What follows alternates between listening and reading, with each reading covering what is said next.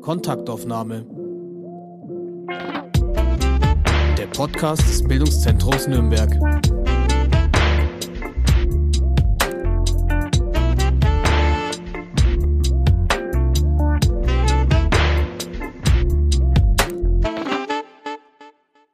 Herzlich willkommen zu einer neuen Folge des BZ Podcast. Mein Name ist Christina Reich und heute nehme ich Kontakt auf mit Johannes Volkmann, freischaffender Künstler und Gründer des Papiertheaters Nürnberg, das dieses Jahr sein 25. Jubiläum feiert. Hallo Johannes. Hallo, grüß dich. Wir haben uns genau vor zehn Jahren kennengelernt und zwar nicht in Deutschland, sondern in Quito, die Hauptstadt Ecuadors. Damals unter anderem, um einen riesenlangen Tisch aufzubauen und es komplett, also Tisch, Teller und Besteck, mit Papier einzupacken. Dieser Tisch wurde in öffentlichen Raum gestellt und alle Besucher und Passanten hatten die Möglichkeit, sich einen Stift zu holen und aufs Papier eine Antwort zu geben auf die Frage, was ist unbezahlbar? So einen Tisch wurde in weiteren unterschiedlichen Orten der Welt aufgestellt, wie Israel, Palästina, Kosovo, Indien, China und Deutschland. Kannst du ein bisschen über dieses Projekt erzählen und wie es sich weiterentwickelt hat zu dem, was das Papiertheater heute macht?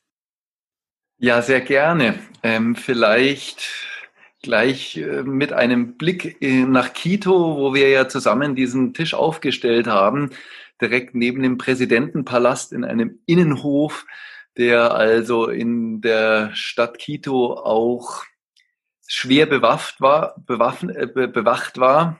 Also schwer, das heißt, es waren Sicherheitskräfte da, die den ganzen Tag gestanden haben und das vielleicht als kleine Anekdote, die mir da so einfällt, dass es so schön war, dass nach diesem ganzen Tisch dann diese drei Sicher als Kräfte gekommen sind und ihren Kommentar auch noch in, auf den Tisch geschrieben haben.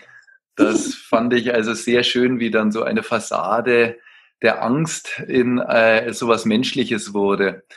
Und das ist vielleicht auch ein gemeinsamer Nenner in allen Ländern gewesen, dass es eben nicht um diese politischen Ismen geht, um die verschiedenen Religionen, die Unterschiede, die wir im Laufe unserer Menschheitsgeschichte uns so angeeignet haben, sondern dass es eigentlich um das ganz Menschliche geht, nämlich das, was einem selber bewegt, was man für richtig und für gut erachtet, was einem wirklich wertvoll ist.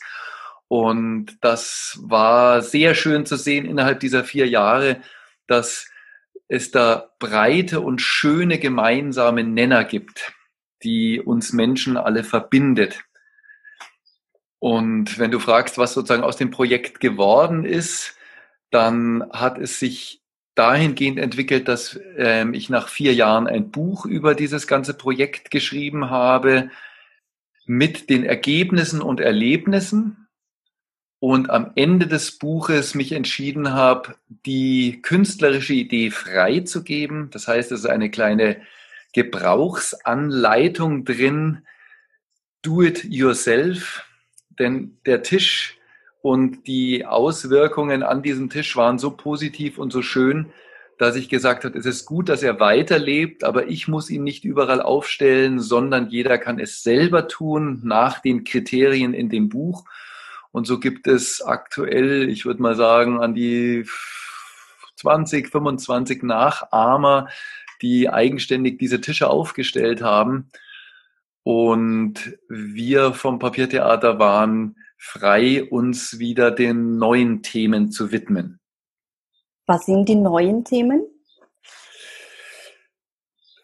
Innerhalb dieses Tisches ist herausgekommen als einer der gemeinsamen Nenner, dass Kinder und ihr Wohlergehen überall auf der Welt als unbezahlbarer Wert erachtet worden ist. Also in dieser Richtung stand in jedem Land was auf dem Tisch und das haben wir zum Anlass genommen, an diesem Punkt einzuhaken und einen neuen künstlerischen Prozess zu initiieren, der da heißt Konferenz der Kinder.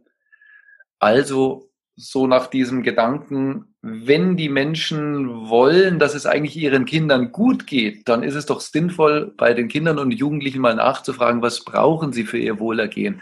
Wo haben sie ihre Ängste? Was gefällt ihnen? Was ist zu viel?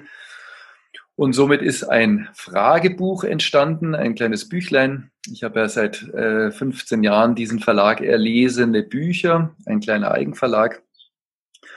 Und dieses Büchlein war dann die Grundlage wiederum für vier Jahre, dass Kinder und Jugendliche auf der Welt ihre Gedanken, ihre Meinungen, ihre Ängste dort hineinschreiben, hineinmalen, hineingestalten konnte, so dass wir also 2018 am Ende dieses Prozesses dann im Rahmen der ersten Gipfelkonferenz der Kinder all diese Bücher ausgestellt hatten und Vertreterkinder aus der Welt nach Nürnberg an die Straße der Menschenrechte eingeladen hatten.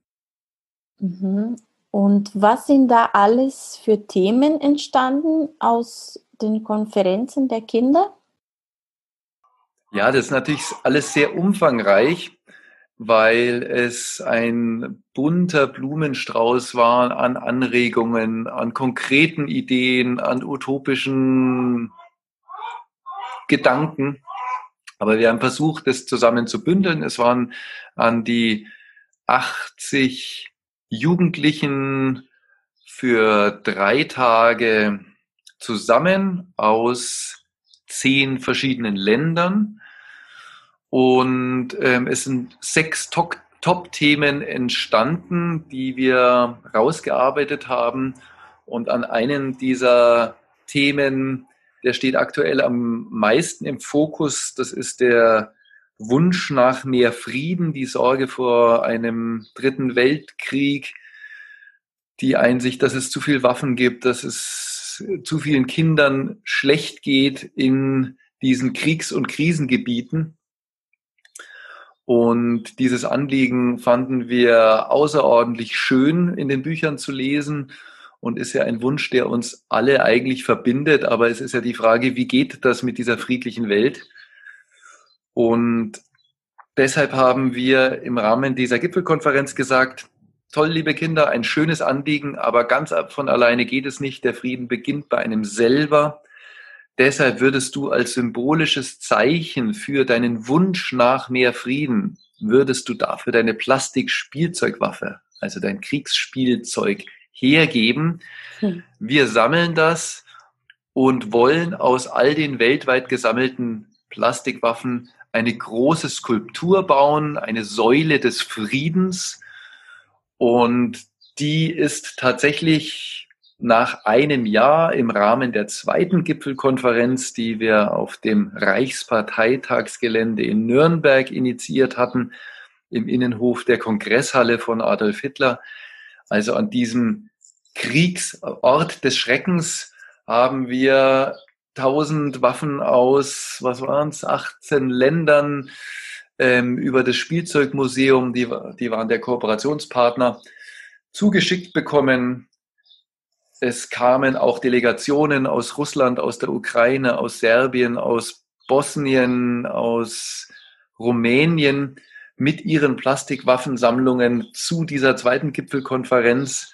Und wir haben also dann diese vier Meter hohe Säule um ein Eisengerüst verschmolzen, was ein wirklich sehr eindrucksvolles Dokument ist, dass Kinder und Jugendliche sich von ihren vielleicht auch Lieblingswaffen getrennt haben für dieses Zeichen. Mhm. Dieser Ruf nach Frieden ähm, kommt von überall gleich her. Ich meine, ihr habt das Projekt durchgeführt mit Kindern und Jugendlichen aus Ländern, wo das Thema Krieg stark präsent ist, aber auch mit Kindern in einer ziemlich sicheren Situation, die in einer ziemlich sichere Situation leben und nicht direkt von einem Krieg betroffen sind. Gibt es da deutliche Unterschiede? Also ich glaube, die Kinder in allen Gebieten kriegen schon mit, was auf der Welt passiert. Sei es über die Nachrichten, über Gespräche bei den Eltern oder auch am Pausenhof. Und die aktuellen Drohgebärden äh, von Donald Trump und auch von Kim Jong-un. Diesen Konflikt, den haben die Kinder extrem wahrgenommen, was wir in den Büchern gesehen haben. Auch die Auseinandersetzungen, die in Syrien sind, ähm, das sind Themen, die die Kinder auf jeden Fall erreichen.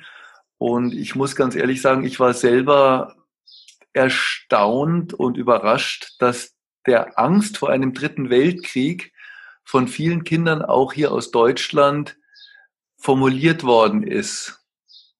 Das mhm. war kein Einzelfall. Also irgendwie so ein Gefühl doch existiert, dass dieser Frieden, dieser schöne Frieden, in dem wir hier grundsätzlich leben, dass der nicht selbstverständlich ist. Mhm. Das kriegen die Kinder schon auch mit. Ähm, diese Skulptur des Friedens, äh, wenn man vor so einem großen Installation aus Plastikwaffen steht, kriegt man vielleicht gleich das Gefühl, ja, die Welt ist überfüllt mit Waffen, mit Krieg und Gewalt, aber auch irgendwie die Welt ist überfüllt mit Plastik. Ist das auch ein Thema? Also in erster Linie nicht. Es geht wirklich um die Frage, was ist, wo fängt der Frieden an? Und der fängt eigentlich bei ihm selber an, in erster Linie. Und dann spiegelt es sich natürlich in den jeweiligen Regierungen wieder und in den Zusammenhängen, in denen man lebt. Deshalb ist es jetzt auf jeden Fall keine Plastikmüllsammelstelle zur Vermeidung von Plastik. Nein, es ist ähm, überraschend und fast ein bisschen pervers, wie diese ursprünglichen Spritzpistolen mittlerweile zu Kriegsgegenständen gebaut worden sind.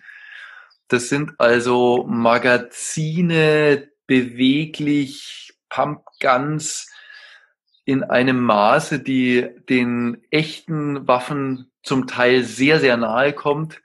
Es sind auch nicht alle nur bunt, sondern es gibt wirklich auch die in Schwarz, die du fast nicht mehr unterscheiden kannst. In Nürnberg gab es ja vor einem Jahr sogar einen Polizeieinsatz, weil Kinder mit diesen Waffen im U-Bahnhof gespielt haben.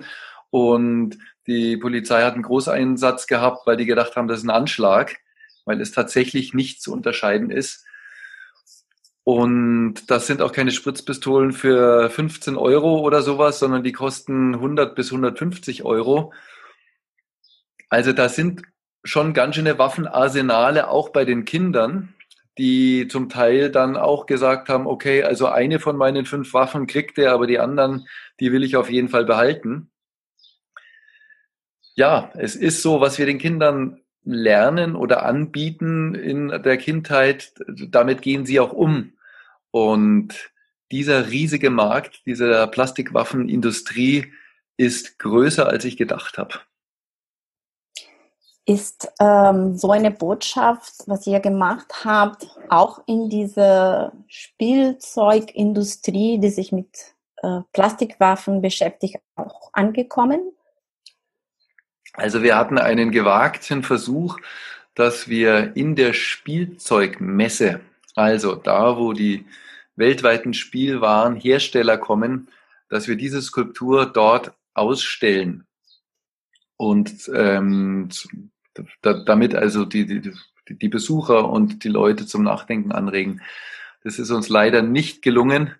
Die Messeleitung hat also da zwar netterweise ist wirklich geprüft, aber letztendlich dann wollten sie die Kunden nicht verschrecken. Naja, es ist jetzt der Versuch, einen Umgang mit dieser Skulptur zu finden. Sie soll an unterschiedlichen Orten stehen, um zur Diskussion anzuregen. Sie stand nach dem Reichsparteitagsgelände in der St. Egidienkirche. Sie steht aktuell auf AEG. Und so ist es auch offen, wo diese Skulptur weiter aufgestellt wird. Und vielleicht stellen wir sie ja auch einmal vor eine wirkliche waffenproduzierende Firma hin als Demonstration des Wunsches nach mehr Frieden. Mhm. Das ist offen. Und diese Forderungen der Kinder kommen auch an die Politik, an die Entscheidungsträger? Ja, das ist immer so ein schwieriges Feld. Also durch die Veröffentlichung und diese groß angelegten Gipfelkonferenzen haben wir schon ein sehr großes Medienecho erzeugt, so dass es schon sehr weitreichend angekommen ist. Aber ganz ehrlich, in den größten Teilen des politischen Handelns wird darüber natürlich nur gelächelt. Hm. Das ist ähm, ein Wunsch, dort mehr reinzukommen, beziehungsweise auch mehr Wirkung zu erzeugen. Und das ist aber ein Prozess, an dem wir dran sind und da schon einige weitere Ideen dazu haben. Das Projekt lebt weiter, ihr sammelt noch weiter. Ich bin gespannt auf, was alles noch kommt. Ich würde jetzt das Thema wechseln und ein bisschen über deinen Bildungsweg sprechen, sowie über den Anfang des Papiertheaters. Von der Holzbildhauerlehre zu einer Weiterbildung auf dem Figurentheater und dann zum Studium an der Akademie der Bildenden Künste in Nürnberg mit dem Schwerpunkt Kunst und öffentlichen Raum. Dein Bildungsweg ist interdisziplinär und so auch die Inszenierungen und Gesellschaftsprojekte des Papiertheaters. Die Projekte entstehen auch aus einer Zusammenarbeit mit Künstlern, die aus unterschiedlichen Bereichen kommen, also Vielfalt überall. Auf der anderen Seite, ein Element bekommt immer die Hauptrolle, das Papier was wird alles auf der Bühne mit dem Papier gemacht und ein bisschen zurück zu der Entstehung des Papiertheaters. Wieso Papier? Ja, in der Kunst ist es ja so oft, dass Zufälle ähm, maßgeblich werden für irgendetwas. Und so war es mit dem Papier auch. Es ist nicht so, dass ich gesagt hat, das Material, mit dem will ich auf jeden Fall was machen und ich will ein Theater haben, mit dem ich weltweit herumreisen kann. Nein, es hatte ähm, den Ursprung in einer Entdeckung, in einer künstlerischen Entdeckung, nämlich, dass wenn man auf der Bühne eine Schere durch ein aufgespanntes Papier steckt und anfängt zu schneiden, also das Publikum sozusagen nur den Schnitt von vorne sieht, nicht die Person, die es macht, entsteht eine unheimliche Spannung, weil die Fantasie angeregt wird und man als Zuschauer in diesen Prozess reinkommt, was, was wird denn da gerade gestaltet? Der macht es ja kaputtes Papier, aber warum und was entsteht da draus? Und aus dieser Entdeckung des Gestaltens auf der Bühne ist letztendlich die ganze Arbeit des Papiertheaters begründet. Das heißt, wir haben keine vorgefertigten Bühnenbilder, sondern es ist immer nur diese eine Papierwand, die da steht, zwei Meter hoch und drei bis vier Meter abgewickelt. Und diese Kino-Leinwand ähnliche Fläche wird dann künstlerisch bearbeitet.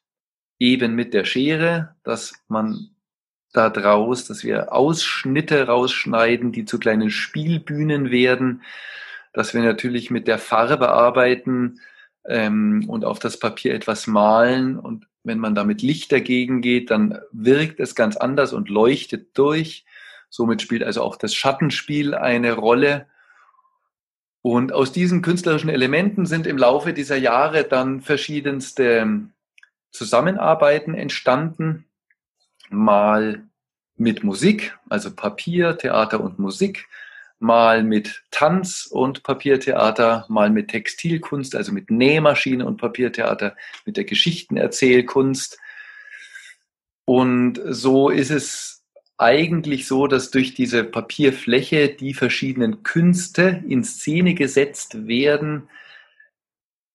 Und es hat sich so entwickelt, dass ich der ähm, Organisator und künstlerische Leiter dieses ganzen Projektes bin und derzeit aber 19 freie Künstler unter dem Dach des Papiertheaters mitarbeiten. Manche in Berlin, in Hannover, in München, in Wien.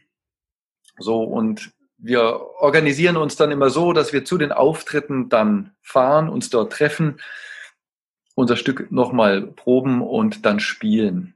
Also das heißt, es gibt keine feste Struktur, kein Haus, kein Theaterhaus, was wir selber betreiben, sondern es ist ein ausschließliches Tourneetheater, was auf Anfrage aktiv wird.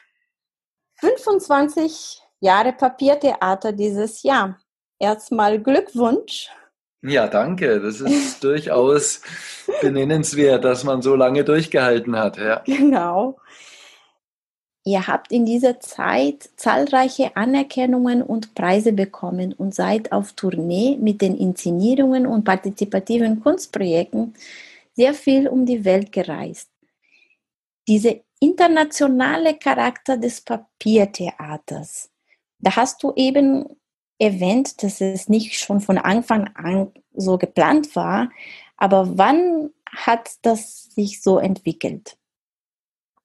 Also auch wie in der, in der Kunst, dass der Zufall Teil eines Lebens wird, eines Berufes wird, so ist es, wenn man sich auf den Weg macht und Dinge riskiert, also ohne Arbeitgeber, ohne Schutz von außen, aus sich heraus Dinge entwickelt und sie zeigt, dann besteht die Möglichkeit, dass man auf völlig un gewöhnliche und ungeahnte Wege trifft und stößt. Und so war das bei dem Papiertheater auch. Wir haben einfach unsere Stücke gespielt, ganz am Anfang. Und ich glaube, es war der vierte Auftritt von unserem zweiten Stück, Märchentage in Bottrop, wo wir aufgetreten sind. Und da war eine Kulturmanagerin aus Hongkong da und hat es gesehen und hat gesagt, oh, wollt ihr nicht in einem halben Jahr in Hongkong auf dem internationalen Festival spielen? Und wir haben natürlich erst rumgescherzt und haben gesagt, sehr witzig. Ähm, aber es war dann tatsächlich so, wie wir mit dem Flieger zu viert dann in Hongkong ankamen und in der allgemeinen Broschüre mal geguckt haben, was in Hongkong so los ist, sehen wir also auf der dritten Seite dann das Bild von unserem kleinen, ich weiß nicht, unserer Papierfigur und waren dann in diesem riesigen ähm, Kulturzentrum mit unserer kleinen Papierrolle da aktiv mit Auftritten und Workshops für Kinder und Schüler. Ja, und so begann das dann, dass, dass wir gemerkt haben, dass diese Papiertheater-Inszenierungen eben eigentlich ohne Worte auskommen. Also sie bedienen sich einer Bildsprache und diese Bildsprache funktioniert überall. Und das war dann mit ein Schlüssel dafür, dass wir sehr, sehr viel in der Welt unterwegs sein konnten das Goethe-Institut hat uns dann auch entdeckt und äh, gesehen, dass wir nicht nur einfach und unerschrocken sind, sondern auch noch eben unkompliziert vom Bühnensetting her und deshalb günstig.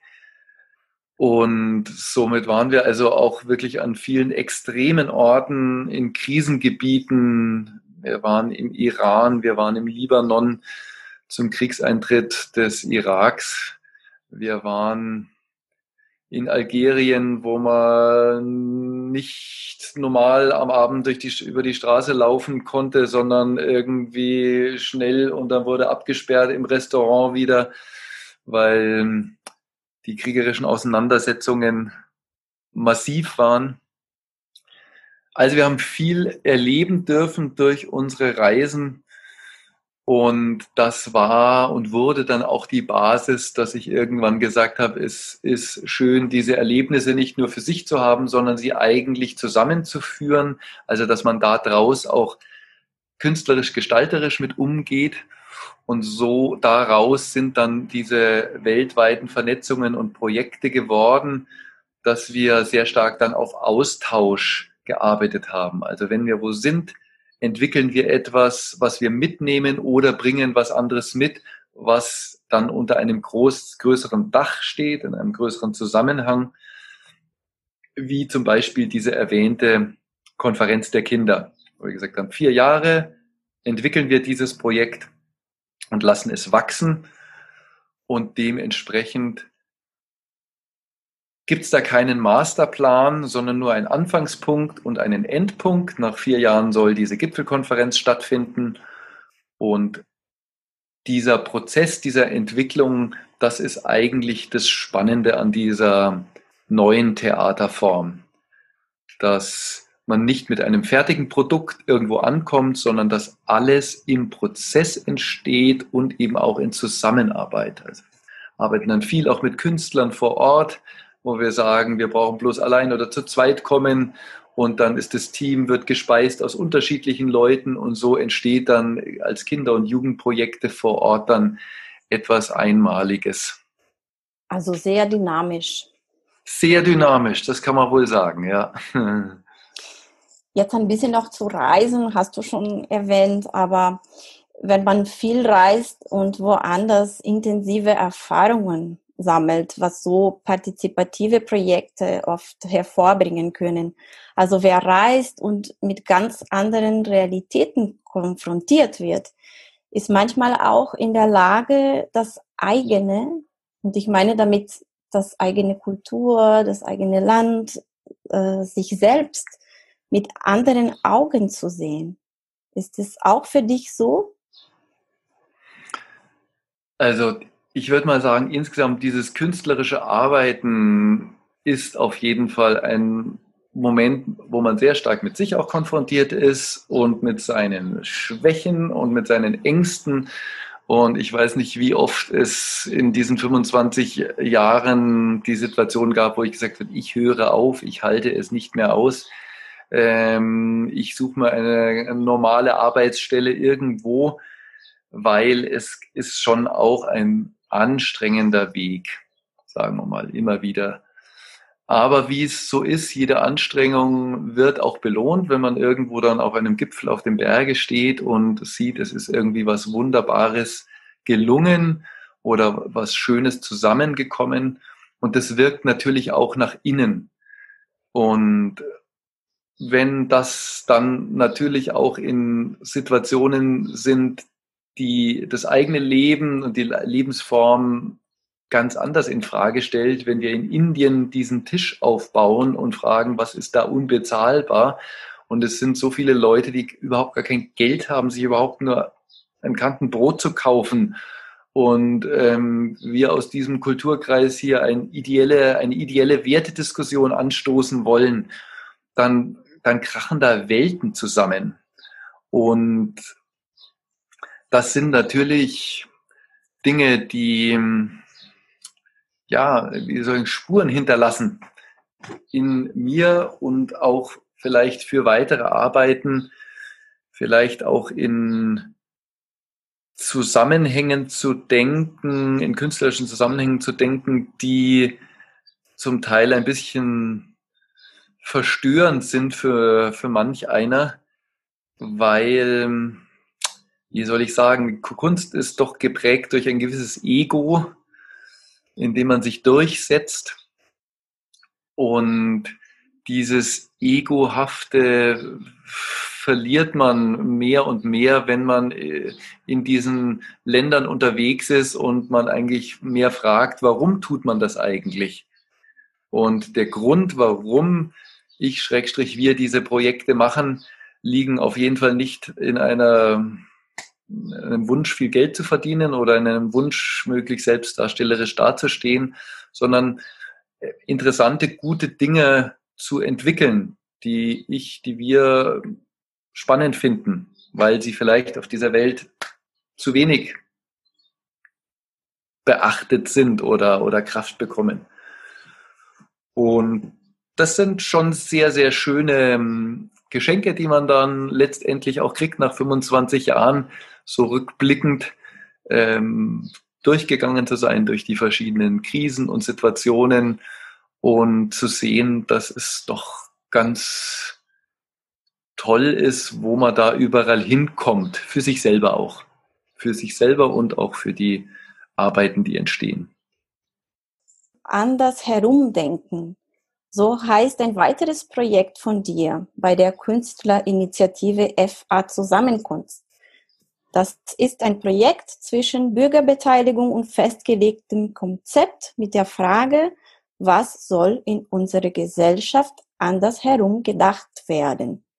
Wie funktioniert das? Ja, vielleicht vorweg ähm, die Benennung dieser FA Zusammenkunft. Das fängt dort an, wo wir, wo ich vorhin aufgehört habe. Also ähm, wer ist denn der, der, der, der Schöpfer einer künstlerischen Arbeit? Also es braucht immer den Künstler, die Person, die im Vordergrund steht für eine Arbeit. So funktioniert der Markt und so funktionieren auch die Zusammenhänge. Und mit dieser FA-Zusammenkunst haben wir versucht, ein Dach zu bauen, das eben im Graubereich liegt. Wer ist denn das jetzt eigentlich, der diese FA-Zusammenkunft ist? Also diese Familie oder diese Firma-Zusammenkunft? Man kann es so oder so abkürzen. Und es ist nicht festgelegt, weil jeder, der diesen Ansatz dieses gesellschaftsrelevanten künstlerischen Arbeitens in sich hat, kann Teil dieser, dieser Zusammenkunft werden. Und somit ist es in dieser Richtung schon mal eine Herangehensweise, die versucht, ein bisschen andere Rahmenbedingungen zu setzen, damit etwas entstehen kann in unserer Welt. Und da sind wir ja auch bei deiner Frage, was ist dieses Andersherum Denken Projekt? Ja, das ist jetzt natürlich auch sehr umfangreich. Ich versuche mich kurz zu fassen. Aber wir äh, wissen alle, dass wir in einer Überproduktion leben, sprich in einer Welt, in der der Konsum und das Verbrauchen uns so an die Grenzen bringt, auch einer ökologischen Situation, zum Teil auch in Abartigkeiten, wie wir Menschen mit diesem Erdball umgehen, dass die Frage nach dem sinnvollen Zusammenleben immer wieder gestellt werden muss meiner Meinung nach. Was macht Sinn? Was bringt Glück einem selber oder auch der, den, dem Zusammenleben? Und aus dieser Suche heraus, aus dieser gesellschaftlichen Suche heraus, habe ich ein, eine Idee entwickelt, die eine Verpackungsschachtel, also das Objekt des Konsums, deine Müsli-Packung oder deine Zahnpasta oder Medikamentenschachteln, dass diese Schachteln wir in einem großen Prozess gesammelt haben, in Nürnberg und in Fürth. Es waren große Boxen aufgestellt, da stand andersherum Denken drauf, sie waren rot mit ausgesägten Buchstaben und sie hatten vorne eine Klappe und da konnte jeder einfach seine alten Pappschachteln reinwerfen für diese Gesellschaftskunst.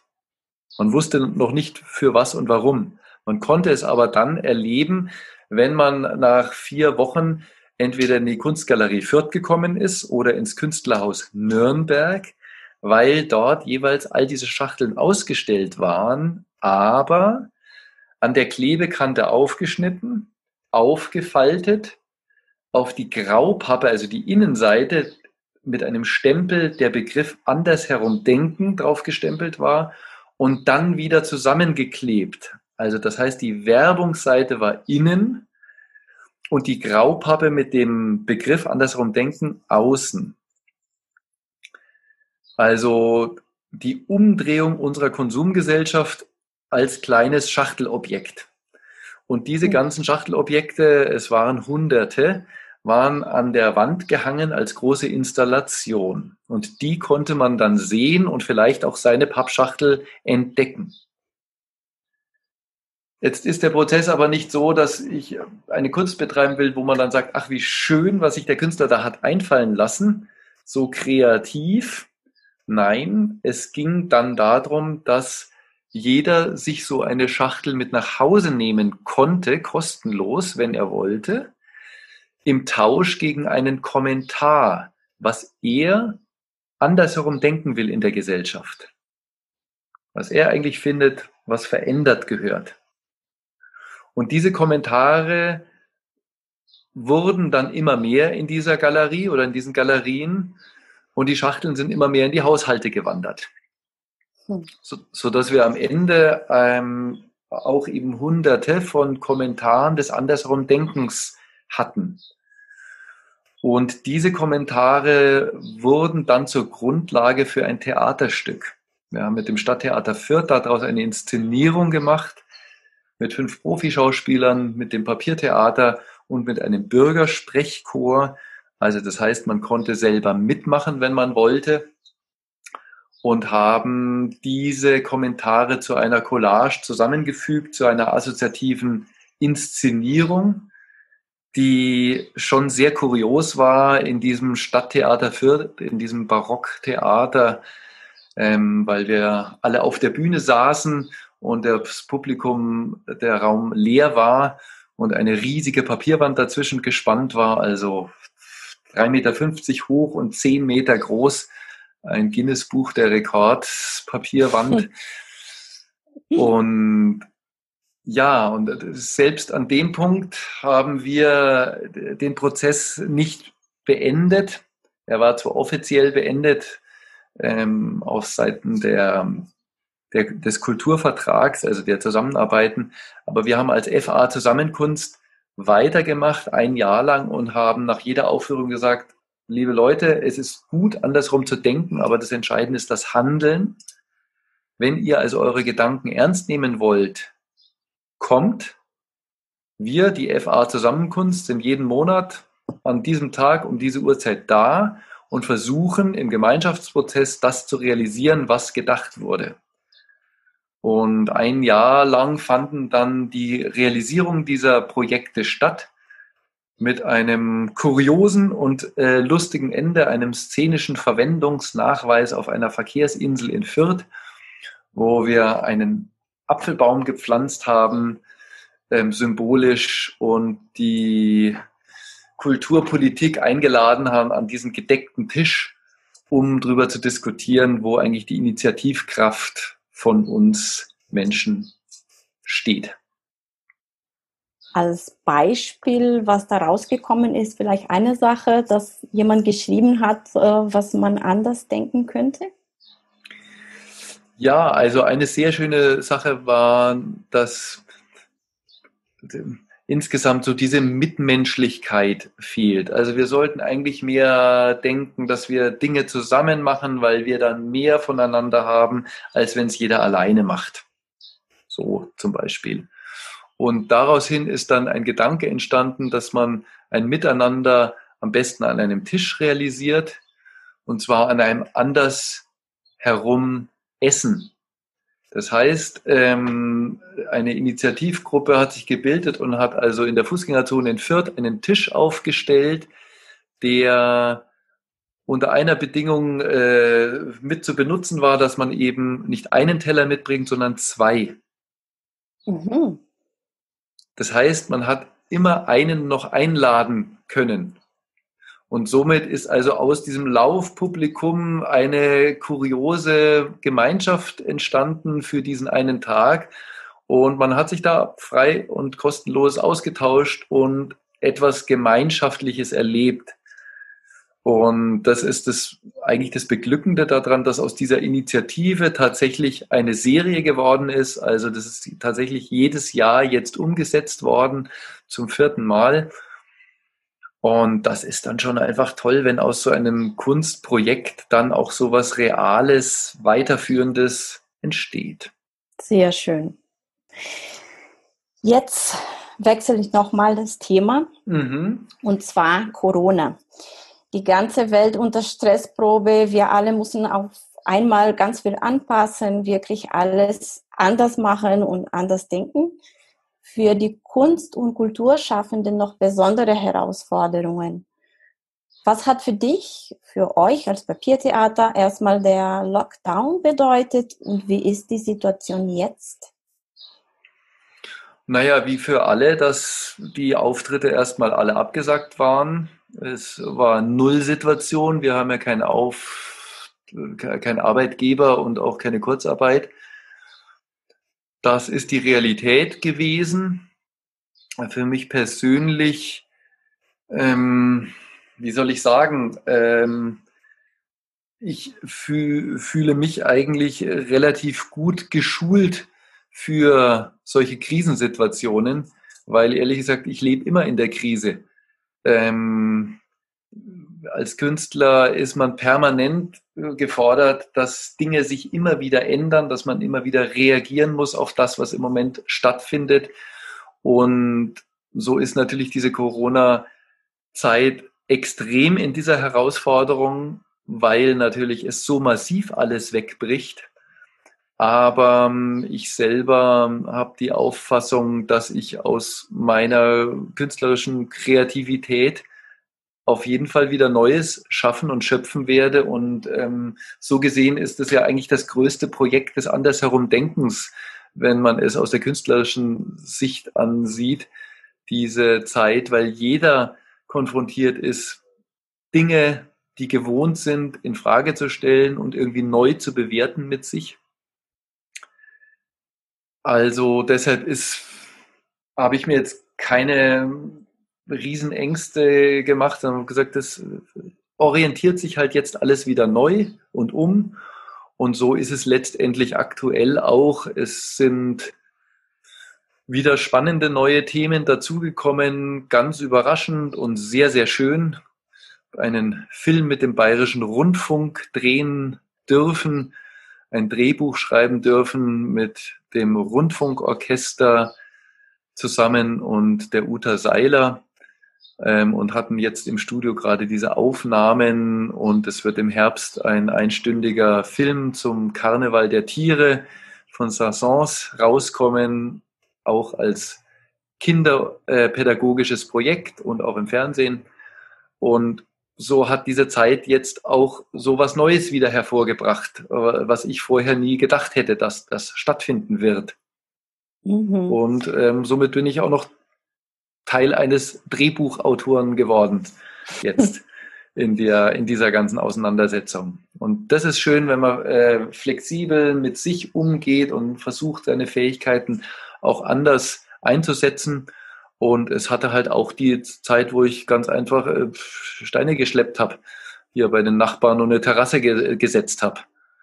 Gesagt hat, dann mache ich halt mit Kunst im Moment gerade jetzt nichts, sondern arbeite, arbeite halt mal ein bisschen konkret an einer Terrasse. Hast dich angepasst und sind neue Sachen einfach dazugekommen. So ist es. Jetzt ja. kommt, kommen bald äh, Veranstaltungen zum Jubiläum. Also wie wird das Jubiläum gefeiert? Gibt äh, da was zu sehen, was zu mitmachen? Ja, gibt es.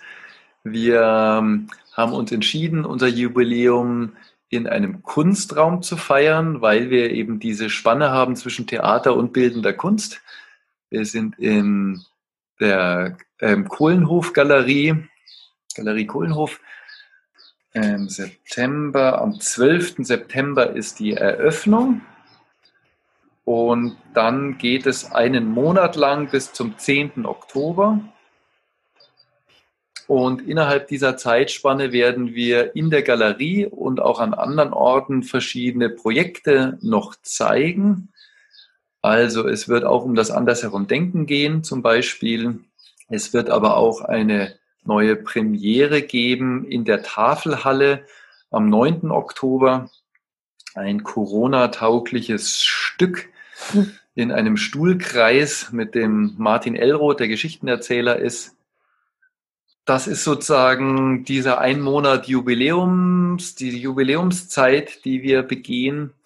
Und dann gibt es in Nürnberg auch noch einen zweiten Teil des Mitmachens. Das ist im Oktober. Äh, da findet die dritte Gipfelkonferenz der Kinder statt, vom 22. Oktober bis 24. Oktober, wo wir die zweite Säule des Friedens bauen wollen, weiter einladen zur Plastikwaffensammlung auf AEG wird draußen dieser vier Meter, das vier Meter große Gerüst wieder aufgebaut und jeder kann kommen und seine Plastikwaffen dort abgeben und mitmachen. Und parallel werden wir ein internationales Forum haben auf einer Zoom-Konferenz mit einem künstlerischen Projekt. Auch da können einzeln Kinder und Jugendliche mitmachen, wenn sie sich beim Papiertheater melden dann kriegen Sie die Einwahldaten und können Teil dieser Konferenz werden. Tolle Sachen. Ich hoffe, ich kann bei der einen oder anderen dabei sein. Wir haben in unserem Podcast eine Rubrik gerne lernen. Gibt es irgendwas, das du noch lernen möchtest? Ich will gern lernen, die Mitmenschen, die um einen so kurios herum sind, noch besser zu verstehen, wo und wie jeder so tickt. Das ist etwas, was man üben kann und was ich finde, was einem im Leben sehr bereichert, wenn man das übt. Und wir haben auch eine Rubrik, die Mecker-Ecke heißt. Also du hast jetzt die Chance hier über etwas, das dich aufregt oder ärgert, zu äußern. Meckerecke. Naja, das ist vielleicht aus dem ähnlichen Themenfeld. Also ich, wo ich am meisten mecker, ist, wenn Leute so viel meckern. ich finde es unglaublich, wie viel gemeckert wird in den unterschiedlichsten Bereichen. Ich finde, wir haben sehr viele, sehr tragfähige Strukturen uns hier erarbeitet in unserer Gesellschaft und ich finde es wesentlich schöner, wenn man diese positiven Seiten auch ins Bewusstsein holt und sie benennt, als dieses wahnsinnige Rumgemecker über so viele Kleinigkeiten und Nichtigkeiten, die einem das Leben versauern. Und da mecker ich gegen die Meckerer. Zum Schluss noch eine letzte Frage. Das Papiertheater auf Tournee in anderen Ländern, haben wir schon gesagt, ist aber in gewisser Weise ein Kulturbotschafter. Was nimmst du als Kulturbotschafter von hier aus gerne mit? Was erzählst du gerne von hier? Von Nürnberg meinst du? Oder von Nürnberg oder von Deutschland? Ja, das ist auch so ein Teil des Meckerns. Wir meckern ja über unsere Strukturen, die ja manchmal auch wirklich äh, absurd ein bisschen sind, was man alles darf und was man nicht darf. Sie haben aber in vielen Sachen auch eine gewisse Struktur, eine Verlässlichkeit und eine Sicherheit, die ich toll finde an diesem Land und an diesem Zusammenleben, dass eine doch immer wieder der Versuch gemacht wird, die, die Rechte, für die Rechte zu kämpfen, sie zu wahren, gerechtig, um Gerechtigkeit zu ringen. Das finde ich große Werte und äh, Schönheiten von Nürnberg oder auch eben aus, von Deutschland, dass diese offene Gesellschaft ein Ziel und ein Ringen, dass, da, dass das möglich ist und dass es sich auch einfach da weiterhin entwickelt. Es bleibt immer ein Ringen, aber es entwickelt sich in der Richtung weiter. Johannes, ich bedanke mich ganz herzlich für dieses Gespräch. Schön, dich wieder zu treffen in einem komplett anderen Rahmen. Äh, und ich wünsche dir viel Erfolg weiterhin. Und wie gesagt, hoffentlich sehen wir uns bald bei einer der Veranstaltungen zum Jubiläum. Ja, also ganz meinerseits vielen Dank für das Gespräch. Jetzt haben wir länger gemacht, als wir eigentlich geplant haben, aber es ist 25 Jahre ist ja auch eine lange Zeit, gell? Ich wünsche dir alles Gute in Nürnberg hier und bis zum Wiedersehen. Bis dann. Bis dann. Tschüss.